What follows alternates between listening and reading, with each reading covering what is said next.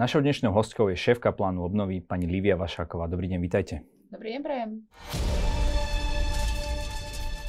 Pani Vašáková, nie každému je úplne jasné, čo to ten plán obnovy je. Môžete nám to vysvetliť? Plán obnovy je 6 miliard, ktoré má pomôcť k lepšiemu životu na Slovensku, a to formou reforiem a investícií. Je to odlišné od štrukturálnych fondov práve tou reformnou zložkou, a sú to peniaze, ktoré treba minúť do polky roka 2026. Čo bolo impulzom na vytvorenie takéhoto projektu? Predpokladám, že beží v celej Európe. Beží v celej Európe a je to reakcia na pandémiu COVID. Takže v podstate je to od roku 2020. My sme ten plán podali v roku 2021 a odvtedy sme už podali druhú žiadosť o platbu, takže som veľmi rada, že ideme podľa plánu a plníme to, čo sme slúbili. Ako to vlastne funguje, keď eh, chce niekto sa zapojiť do takéhoto programu? Prechádzame už z tej reformnej fázy, keď v podstate v roku 2021 to bolo hlavne o schvalovaní zákonov, príprave metodík, tak prechádzame už do investičnej fázy. Máme spustených momentálne okolo 18 víziev za 700 miliónov eur. Zapojiť sa môžu všetci, samozprávy, akademický sektor, podnikatelia, ale aj občania. Pre občanov, tak by som povedala také výzvy, že ktoré sú otvorené momentálne, tak je rekonštrukcia rodinných domov Všetko nájdete na stránke www.obnovdom.sk Máme potom v podstate štipendijné programy pre študentov, máme tam schémy, ktoré sa týkajú zdravotníctva, či už sú to kamenné hospice, mobilné hospice, vzdelávanie v zdravotníctve. Plánujeme spustiť aj e, výzvu na nemocnice. V oblasti školstva tak máme otvorenú výzvu na škôlky, dvojsmennú prevádzku, ďalej budovanie cyklotrás pre samozprávy, taktiež rekonštrukcie historické pamiatkovo chránených budov. Takže naozaj by som povedala, že z relatívne širokého spektra rôznych rôznych oblastí je možné vlastne všetko dať na našom webe a budeme veľmi radi, ak teda ľudia, samozprávy, občania sa do týchto vízie budú hlásiť. Hneď sa zastavím pri tom zateplovaní, lebo to bolo aj tak trochu kritizované, že to nie je žiadna reforma. Ako sa na to pozeráte? Čo sa týka zateplovania, tak my hovoríme skoro o komplexnej rekonštrukcii, takže nie je len o zateplovanie, máte možnosť tam vymeniť okná, vymeniť dvere, nahradiť zdroj tepla obnoviteľným zdrojom. Takže my si myslím, že je to ďaleko komplexnejšie. V súčasnej situácii, keď čelíme ruskej agresii na Ukrajine, keď každá, by som povedala, že molekula plynu je veľmi cená, tak si práve myslím, že tieto projekty sú niečo inovatívne a sú niečo, čo sa doteraz masívne jednak na Slovensku nerobilo, ale ani nepodporovalo. Ľudia majú možno, že strach, že to bude tak ako s eurofondami, že to bude komplikované, že na to dosiahnu len tí, ktorí majú tie správne informácie, tie správne kontakty. Ako toto vnímate? Bude to dostupnejšie ako eurofondy, alebo na rodinné domy máme vyčlenenú pol miliardu eur, takže naozaj sú to obrovské peniaze. V súčasnosti máme spustené dve výzvy. Jedna výzva je taká štandardná, druhá je, my voláme, že sociálna, ktorá je zameraná na určité skupiny obyvateľov. Zatiaľ máme okolo 800 žiadostí a 1500 ľudí sa informovalo na tieto projekty, takže určite je priestor na to, aby sa zapojili aj ďalší. A týmto určite by som vlastne rada pozbudila aj ostatných, že tie peniaze nie sú dopredu určené pre nikoho, tie peniaze v podstate uh, sú tam a môžete môžete sa o ne hlásiť naozaj v otvorenej výzve. Pokiaľ splníte podmienky, tak tie peniaze dostanete a budete ďaleko míňať, ďaleko menej potom míňať na spotrebu energie vo vlastnom bývaní. A ako tento plán vlastne vznikal, ako sa to kreovalo? Takže plán vznikol na základe aj tých požiadaviek, ktoré nám dala Európska komisia, ktoré sa museli rešpektovať. To bolo 37% zeleného, 20% digitálneho a potom reflektovať na odporúčania, ktoré nám Európska komisia dávala v rôznych oblastiach. Takže to boli také hlavné vodítka, na základe ktorého ten plán vznikal. Vznikal na ministerstve financií a vznikal v podstate ako analytický dokument, z ktorého potom v podstate aj, pod, by som povedala, že a po diskusii s politikmi vznikol dokument, ktorý je nakoniec právnym záväzkom Slovenska voči Európskej komisii a za ktorý ak všetko dobre splníme, tak dostaneme 6 miliard eur. Vy ste už spomínali tie hlavné oblasti, ale na, dobre, mimo toho tej, tých komplexných rekonštrukcií, aké, akými inými spôsobmi to zlepší život ľuďom na Slovensku? Tak zoberme si to možno od takého životného cyklu, že od narodenia, tak máme tam dostavbu škôlok. Máme tam kurikulárnu reformu, to znamená to, čo sa deti učia v škole, aby to zodpovedalo tomu, čo tie deti potrebujú. Máme tam riešenie dvojsmennej prevádzky, riešenie toho, aby vlastne školské zariadenia boli debarierizované, aby zdravotne postihnutí tam vedeli chodiť. Podporujeme doučovanie detí, podporujeme asistentov. Potom, čo sa týka vysokých škôl, tak prešla už reforma vysokých škôl. Máme tam okolo 200 miliónov na rekonštrukcie vysokoškolských budov, vrátanie internátov.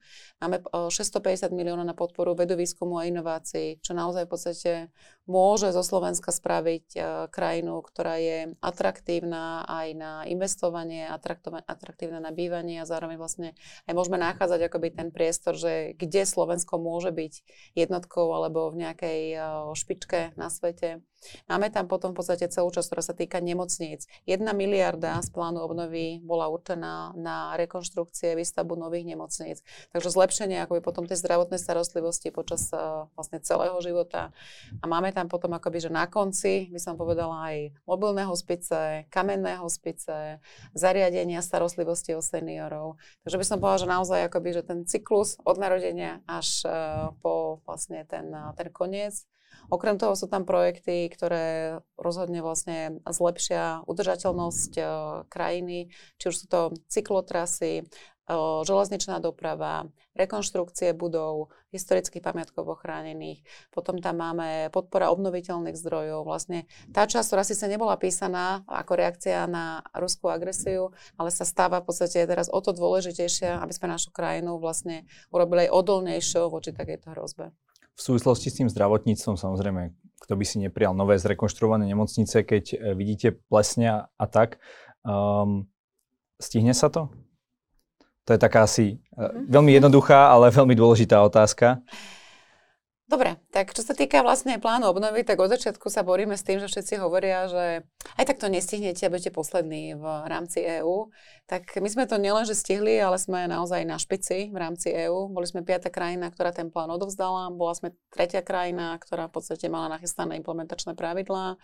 Boli sme uh, medzi prvými, ktoré dávali prvú žiarosť o platbu. Teraz sme šiesta krajina, ktorá si podala druhú žiarosť o platbu. Takže naozaj ideme podľa harmonogramu, plníme to, k čomu sme sa zaviazali napriek tomu, že tie veci nie sú jednoduché. Naozaj akoby tie reformy, ktoré tam máme, či už to bolo optimalizácia siete nemocníc, reforma vysokých škôl, súdna mapa, tak neboli jednoduché reformy a som veľmi rada, že vlastne išli sme ako tak ako to bolo naplánované, vďaka tomu, že nielen my, ale aj rezorty majú vysoké nastavenie, bola tam vzájomná spolupráca. Veľmi dobre funguje vlastne spolupráca aj s premiérom, ktorý je naozaj ambasádorom plánu obnovy a ktorý tlačí na to, aby tie reformy prechádzali. Máme nastavený projektový manažment, zase vlastne akoby na tej technickej strane, aby tie veci sme si odpočtovali časokrát na týždennej báze, aby nedochádzalo niekde zbytočným zdržaniam. No a práve to zbytočné držanie bolo v súvislosti s tými nemocnicami, že ministerstvo zdravotníctva dlho trvalo povedať, že kde konkrétne budú tie, tie priority, aká nemocnica sa má dostávať a tak ďalej. Takže... Čo sa týka zdravotníctva, tak naozaj vlastne, čo sa týka uh, toho harmonogramu, tak na jar sme si hovorili, že meškáme a že je to práve tá jediná oblasť plánu obnovy, kde nejdeme podľa toho, ako sme si napísali. Počas leta došlo k výraznému zlepšeniu, spustilo sa asi 8 víziev v oblasti zdravotníctva. To znamená, alebo zároveň boli určené dve veľké nemocnice ako projekty, ktoré sa budú stavať. Takže si myslím, že tam došlo k obrovskému posunu. Výzva na nemocnice, na rekonštrukcie a na výstavbu, tak je pripravená. Je to otázka ešte pár dní na to, aby sme ju naozaj spustili. Čo všetko sa vám už podarilo v zmysle, už niečo aj stojí postavené z tých peňazí, alebo funguje, alebo ako to nazvať? Mm-hmm.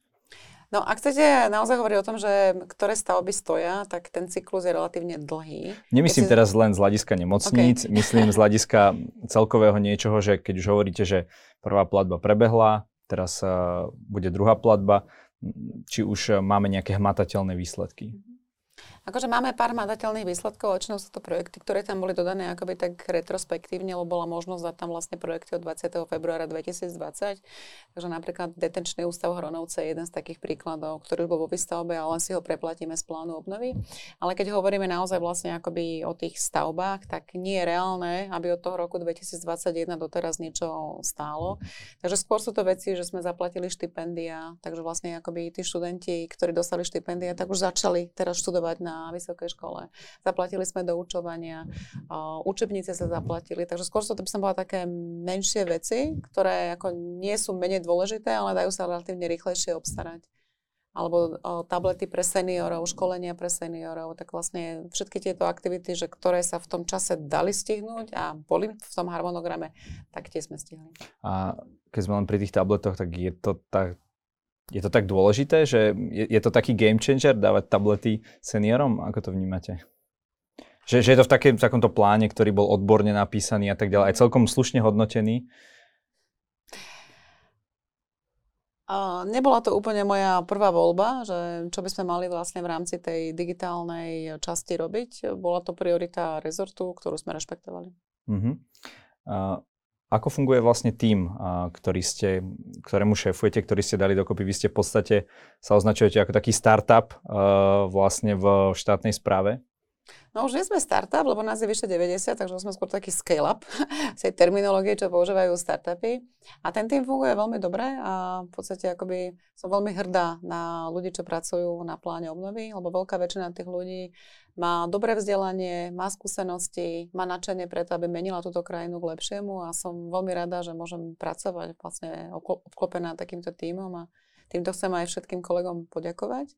Nebolo jednoduché na začiatku ten tým budovať, ale momentálne sme v situácii, že naozaj ponúkame jedno z najatraktívnejších zamestnaní v rámci štátnej správy, takže vlastne aj na tie voľné pozície sa nám hlási relatívne vysoký počet.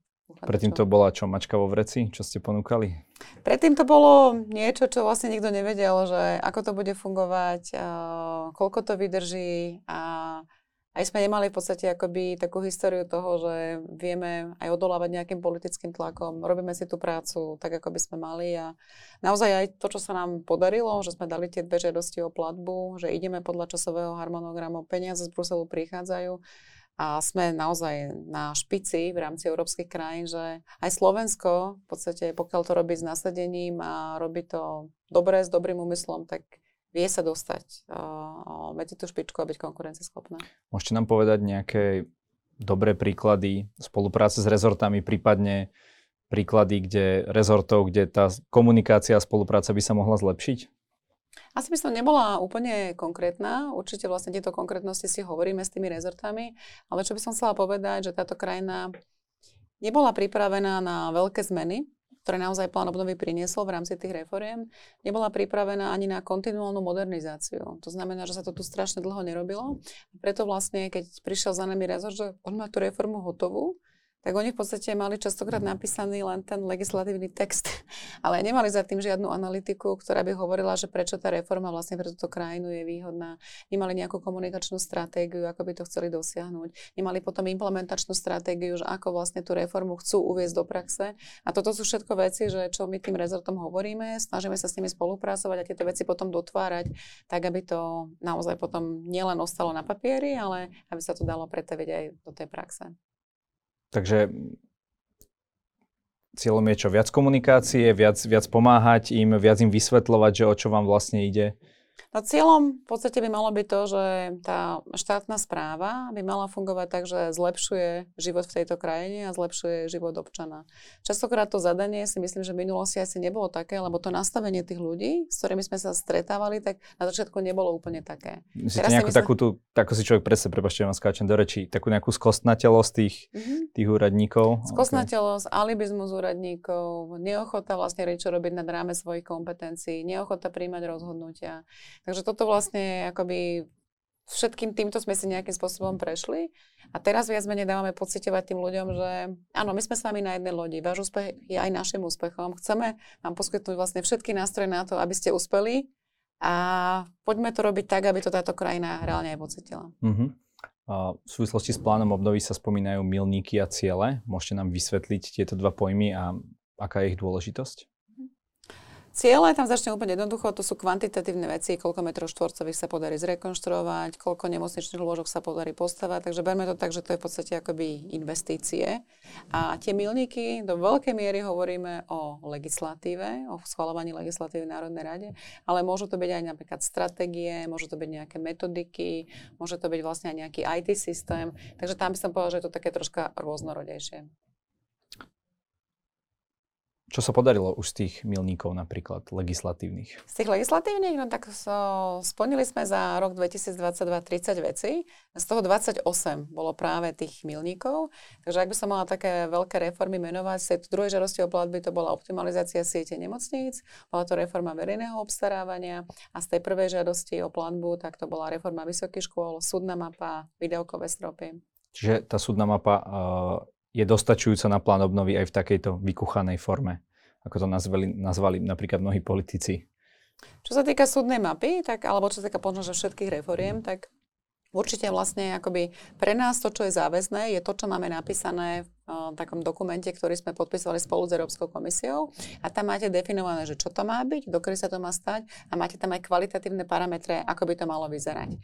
Ale tie kvalitatívne parametre, akoby si to predstavte možno také, že 4 zarážky na súdnu mapu, hej, že nie je tam, že úplne všetko. Takže pre nás z hľadiska toho, že čo sme museli splniť, tak to tam je. Čo sa týka akoby ambicioznosti tej súdnej mapy, tak určite vlastne tie názory sa môžu rôzniť, ale za nás v podstate akoby, čo sa týka plánu obnovy, tak sme to splnili. Ak by sa stalo, že v nejakej tej oblasti nepríde tá reforma, predsa len sme na nejakom tom politickom uh, kolbisku, tak uh, prídeme o tie peniaze nutne, alebo je možné nejakým spôsobom ten proces zmeniť?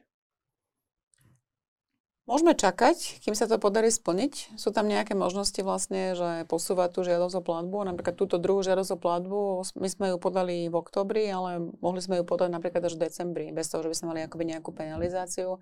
Takže keby sa nám ten posledný zákon, to bol zákon o sociálnej inšpekcii, nepodarilo schváliť v Národnej rade, vlastne na septembrovej schôdzi, tak vlastne mali sme tam akoby ešte rezervu, že môžeme to schváliť až na tej novembrovej. A potom samozrejme akoby je aj možnosť aktualizácie plánu obnovy. Táto procedúra je veľmi náročná. To je v podstate ako vypísanie nového plánu obnovy. Musí to prechádzať MPK na Slovensku, schvaluje to vláda.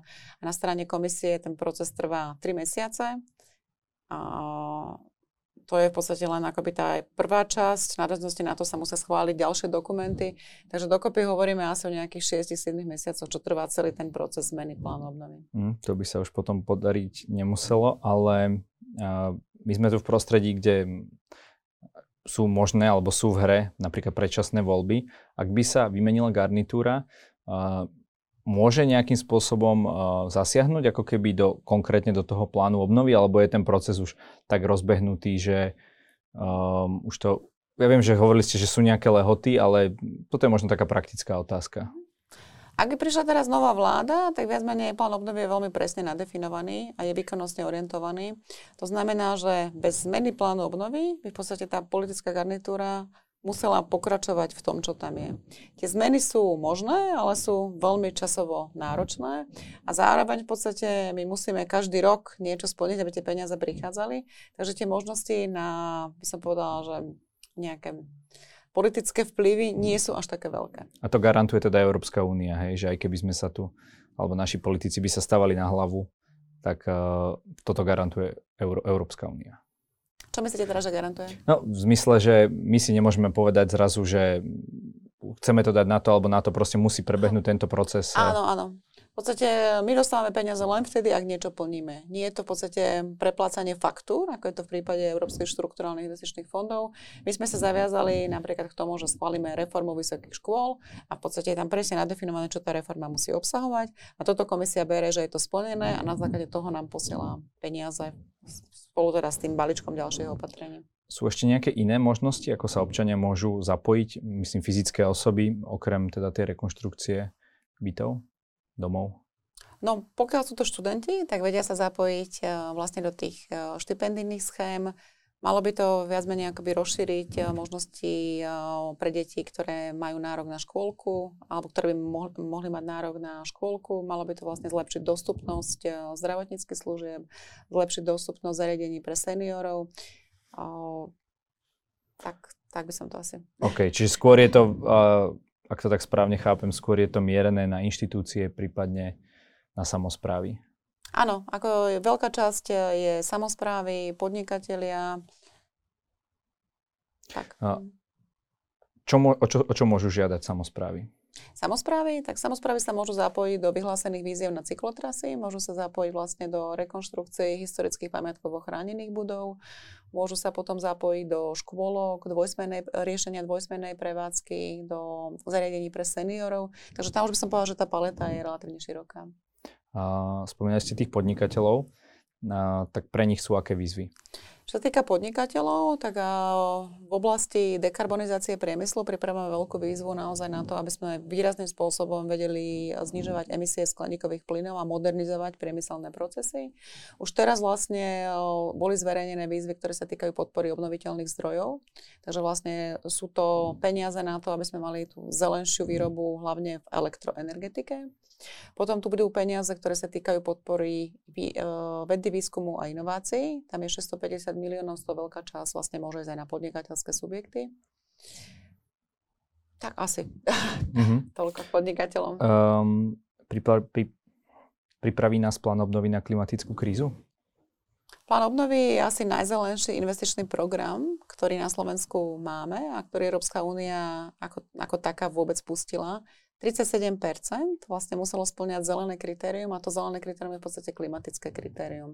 Takže vlastne všetky tie opatrenia, ktoré my sme si napríklad aj mysleli, že sú zelené, tak Európska komisia posudzovala podľa tej metodiky, akým spôsobom oni prispievajú k eh, ochrane klímy. Takže keď sme tam chceli dať výstavbu vodovodov, výstavbu kanalizácií, tak to nám povedalo, že v podstate toto má koeficient 0 a toto tam žiadnym spôsobom teda nemôžeme zahrnúť. Takže áno, máme 2,3 miliardy, ktorá sa týka zelenej ekonomiky v pláne obnovy a zároveň vlastne aj v iných častiach máme rekonštrukcie budov, ktoré potom znižujú spotreby energií a zároveň v podstate akoby prinášajú iné benefity, ktoré potom zlepšujú situáciu ohľadom klimatickej krízy. Ako v tejto súvislosti ovplyvnila plán obnovy vojna na Ukrajine? Čo týka vojny na Ukrajine, tak uh, bude zrejme časť uh, plánu obnovy, ktorá bude doplnená neskôr. Volá sa to Repower EU a budú to vlastne peniaze, ktoré by mali slúžiť na to, aby sme sa čo najviac vedeli odstrihnúť od fosílnych palív, ktoré prichádzajú z Ruska. Ako už som povedala, že my tam relatívne veľa vecí máme či už sú to tie rekonštrukcie budov, podpora obnoviteľných zdrojov, cyklotrasy, železnice, tak vlastne všetko sú to veci, že ktoré nás nejakým spôsobom akoby idú odstrihnúť od tých ruských palív. Takže v rámci tej novej časti by sme sa chceli zamerať hlavne na reformy, a chceli by sme sa zamerať napríklad na veci, ktoré sa už aj počas vlastne tejto energetickej krízy ukázali ako kľúčové. Nejaký spôsob centralizácie manažmentu verejných budov, čo keby sme mali, tak o mnoho ľahšie vieme teraz zatva- uh, riešiť uh, opatrenia, ktoré by prispeli k tomu, aby sa znižovala spotreba týchto budov. Potom uh, zrýchliť povolovacie procesy, aby sme v podstate boli akcie schopnejší pri budovaní či už vlastne akoby nejakých uh, facilít na obnoviteľné zdroje, alebo v podstate hociakých aj priemyselných projektov, ktoré potom majú potenciál znižovať emisie, prípadne napríklad aj výstavby nemocníc a tak ďalej, lebo tie procesy sú relatívne zdlhavé a častokrát vlastne to stojí na tom, že je nedostatok ľudí v niektorých veľmi, by som povedala, úzkých miestach. Takže to je akoby taká ďalšia veľká reforma. No a potom vlastne chceme sa pozrieť aj na to, akým spôsobom sa vyvíjajú organické hnojiva, akým spôsobom vlastne by mohli do celej tej takej uh, siete toho uh, ako sa využíva biomasa a ako sa to potom ďalej vlastne v tom podnospodárstve vie použiť a zaradiť. Ono je síce na jednu stranu pekné všetky tie veci, ktoré ste, o ktorých hovoríte, tie miliardy, naozaj podporí sa to, podporí sa tamto, ale to všetko sú peniaze, ktoré my časom zaplatíme. To je nejaká pôžička, ktorá je garantovaná Európskou úniou. Podľa vás Stojí to za to? Nebolo by lepšie tie, všetky tieto konkrétne veci nerobiť tak prirodzene z našich vlastných zdrojov, než to teraz tak ako v nejakom časovom období, tak ako keby, nechcem nazvať, že na, možno narýchlo uh, nejako tak mhm. spraviť? To nie je pôžička, čo Slovensko má. Slovensko vlastne malo možnosť žiadať si o 6 miliard eh, v grantoch a približne rovnakú sumu v pôžičkách. Slovensko si vyžiadalo len granty. To znamená, že Slovensko tieto peniaze nebude vracať. Toto sa častokrát opakuje vo verejnej diskusii, ale naozaj Slovensko toto dostalo ako granty, takže je to v podstate podobný spôsob, ako fungujú Európske štruktúrne investičné fondy. To, čo je pôžička, tak to je vlastne to, čo si zobrala Európska komisia, ktorá naozaj na finančných trhoch si zobrala pôžičku, aby mohla v podstate poskytnúť tieto granty členským krajinám, aby vlastne s nich mohli robiť tú obnovu ekonomiky po pandémii. Tieto peniaze, ale Európska únia má plán, ako vlastne vyzberať cez nové vlastné zdroje. A tieto nové vlastné zdroje vlastne nemusia nevyhnutne doliehať na občanov Európskej únie. Veľa sa hovorí o cezhraničnej dani z uhlíka, ktorá by práve naopak mala postihnúť vlastne akoby tých iných dovozcov, ktoré nesplňajú tie prísne klimaticko-energetické štandardy a dovážajú do EÚ, alebo to môže byť daň z plastov. Vlastne akoby toto je ten princíp toho, že z čoho by sa mal zaplatiť plán obnovy na európskej úrovni. Pani Vašaková, každý u nás má na záver priestor povedať našim divákom to, čo sám chce. Nech sa vám páči. Teraz ste ma troška zaskočili, ale verím tomu, že plán obnovy bude pre Slovensko úspechom. Ak to naozaj uh, uh, chceme takto dosiahnuť, tak je dôležité, aby sa zapájali všetci. Výzvy sú otvorené, sú tu pre samozprávy, sú tu pre podnikateľov a sú tu aj pre bežných občanov. Tak budem veľmi rada, ak to bude našim spoločným úspechom. Ďakujem za rozhovor. Ďakujem.